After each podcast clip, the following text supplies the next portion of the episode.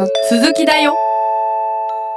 さあ前回からの続きですね谷先生。はい。前回まあビッグデータってどんなデータのことかっていうことをね改めてちょっと普段よく聞くんですけれども、はい、考えてみたわけですよね、はい、でもう一個のキーワードが AI 人工知能でしたよね、うんはい。人工知能っていうのはどういう定義かと言いますと、はい、まあ簡単に言うとコンピューターや、えー、プログラムが人間の知的な能力を模倣して再現する技術や分野などと言われています、うん。うん、人の代わりにコンピューターが計算問題解いてくれる。こういうのもねいわば AI ですし、うん、代わりにチェスをしてくれる、うん、まあね一人でチェスはできないから AI がね、えー、代わりにチェスしてくれたり、うん将棋をしてくれたりする、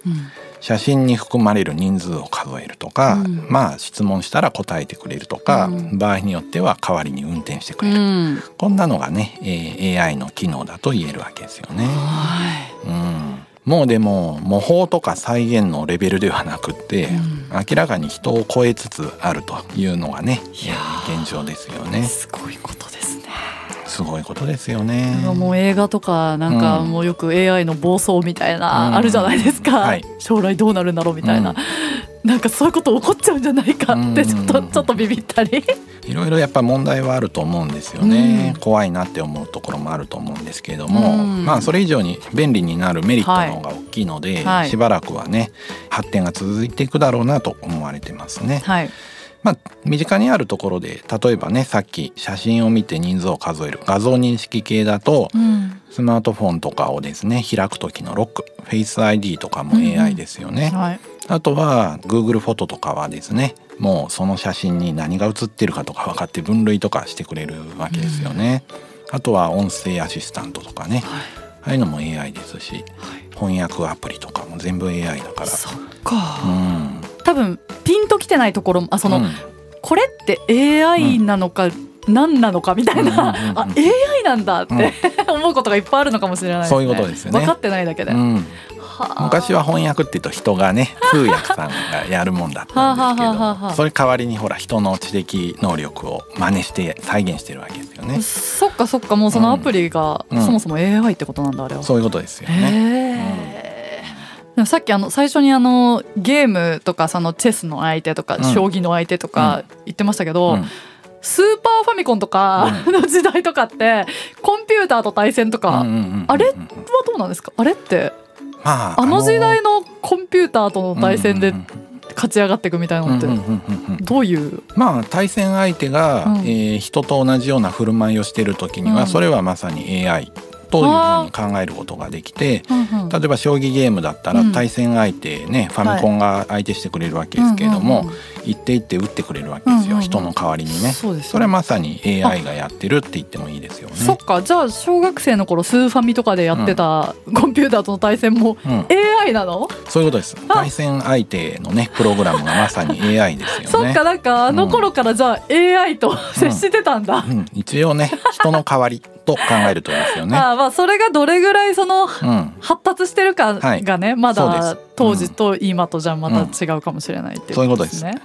なるほど。まさに人工知能、人が作った知能ですから、はいうん、えー、対戦相手の人工知能と戦ってたわけですよね。そっかそっか。うん、もうこの AI っていうのは機械学習とかね、ディープラーニングとかいろんなね分野を含んでいて、人の知覚や認識能力とか、うん、あるいは問題解決能力なんかもまあ真似して再現できるようにしてるってわけですね。今ちょうどファミコンの話が出たんですけれども。はいまあ、AI 自体はね1950年とか60年ぐらいからですね基礎が作られてるんですけれどもなかなかねコンピューターの処理能力とかデータの扱える量が制約があったもんで、うん、えー、そこまで進歩してこなかったんですけど、うん、90年代から2000年ぐらいからねインターネットが普及してコンピューターがどんどん高性能化してですね、うん、発展していってで今2010年ぐらいからですね急激にですね発展が加速するようになるわけです。それは、えー、先ほどお話ししたビッグデータが集まるようになったということとも関係しているわけですよね。技術進歩でデータも集まる、えー、学習もできるっていうことで一気に加速するわけです。で昔はねそのファミコンの将棋の相手弱かったんですよ。めちゃくちゃ。やっててもね弱えなとか思いながら。もう毎回勝てちゃうよみたいな。勝てちゃうよみたいな感じだったし、はい。はい、2000年ぐらいでも、まだまだね AI は将棋では人に勝てないっていうふうに言われてたし私が中学高校生の時には AI なんてまだまだだよっていうふうにね学校の先生言ってたんですけどもうね2017年にね AI が名人に勝っちゃったんですね。いやこの辺から一気にもう分岐点みたいなところで急激に AI が人間を超え出すわけですよね。この、えー、ビッグデータと AI がね合わせ技になってですね、組み合わさってですねいろんな新しいイノベーションが起こっていくということになります。はいで AI を使ってですねあのビッグデータを処理してですねでいろんな産業そして心理学の研究に影響がね、えー、及んでいるというわけですね。はいまあ、例えば医療の業界で言いますとまあ、患者の健康記録や遺伝子データビッグデータを、え活用して、えそれを AI が処理して、うん、え病気の早期予知とか個別のね治療法のプログラムを作るみたいなこともね行われるようになりましたし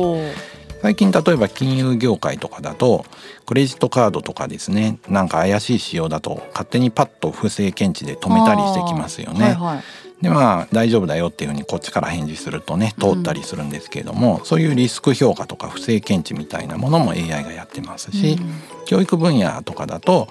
個別化された学習体験とかをね、えー、AI のアプリでやろうみたいなことが行われているのでもうどんどんいろんな、えー、産業や領域に、えー、この AI が入り込んでくるというわけですね。無意識にいろいろ使ってんだろうな、うん、そうなんですよね。もう意識しないところにあったりするんですよね。それこそでも本当にあのチャット GPT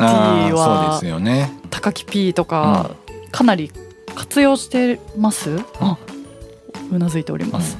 うん、私あの全然使ってなかったんですけど、うん、ここで話題にも出たし、うん、で他のところでもやっぱ話に聞いたから、あのちょっとやってみましたけどああなるほどこれもう時間ずっとなんかいろいろやってるとずっと、ねやり続けちゃうかもって思って、うん。このビッグファイブ診断受けてくれたリスナーの方のデータをその収集してその分析というかあのそれのやり方をチャット GPT に聞いてどうやってやればいいかみたいな。ええなんかすごいな。えどうやって集計収集えどういうこと？森が森が混乱してます。あそのプログラミングの方法を教えてくれる、うんうん、すごいすごいですよね。すログラミング学習をチャット GPT でやってしまえばいいんじゃないかっていう、う。ん、すごうん、こういうプログラムを書きたいって言ったら教えてくれるから先生役になってくれるってわけですよね。先生、うん、他にもこれを書いたんだけどもうまくいかないからどう直せばいいかって聞くと教えてくれたりするわけですよね。すごい、うん、あじゃあやっぱ仕事柄すごい活用できる人はめちゃめちゃ使えますね。はあ。はえー、あとでもなんだろう。あとな何が私はスマホでめちゃめちゃ AI を使ってるかって。なんか確かに無意識すぎて、うん、あんま分かんないのかもしれないですね。例えば Google マップとか開いてみると、うん、実は人によって、えー、結構あの画面違っているところがあってよく行くところとか好みに応じてカスタマイズされてることがありますから知らないうちに勝手にね、えー、別の地図になってたりするということもありますよね。うん、わあそうだったんだ。そうなんですよね。すごい。まあいろんなところで影響してるからね気がつかないかもしれないけれども気がつくといっぱいあるなという気がしますね。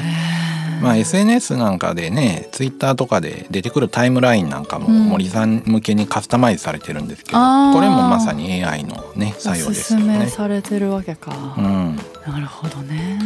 膨大なデータを用いて森さんという人物を推測して、うん、で森さんが好きそうなものをおすすめタイムラインにしてるわけですよね。なるほどな、うん、なんか裏に人がいるような感じがするじゃないですか。うん、します、うん、なんか裏に専用のね執事がいてね森様好きなものをねツイートを準備しましたっていうふうに考えると。まさにコンピューターが人間の知的な能力をね、えー、変わってくれてるってわけですよね。そっか。うん、裏にいる人が悪い人をイメージすると、うん、森さんをコントロールしているような気になるんですけど、うん、裏にいる人がすごい優しい執事さんみたいな人でねこんなツイートを準備しときましたっていうふうにやってくれてるって思うとなんか嬉しい気になるので確かに。何をイメージするかによってイメージも変わりますね。あなんとなく、うん、あの悪い方で考えちゃってる私なんでだろう？ネガティブ。私もそう思います。え本当ですか？なんか悪い気がするんですよね。なんでですかね？なんなんでしょうね。捉え方でもそう思わない人もいるのかな？うん、すごいおすすめなんか自分の好きな感じ出てくるって思う人もいるのかな？うん多分個人差ありますよね。そこはね。うん、性格の差があります。うん、もっともっとでもじゃあ今後、うん、そのちょっと不快感さえも拭いされるようなね、うん、AI のそのなんか発達で、本当に人の気持ちを分かる、ね。ココミュニケーションが生まれるのかもしれないですよね、もしかしたらねそこまでたどり着くのかもしれないですね。そっか、うん、あでもこの AI の話で言うと、あの画像生成 AI アプリとかあるじゃないですか、それで最近あの話題になってた、うん、あのアーティストのゆずゆずさんが新曲のジャケ写新曲のアートワークを AI の画像生成で作ったっていうのをもう作品にしててそれでなんか SNS で結構賛否がバーって 分かれてたんですよ。でなんか多分ピピだった人の意見はそういうデザイナーさんとかが人がそうやって作るもの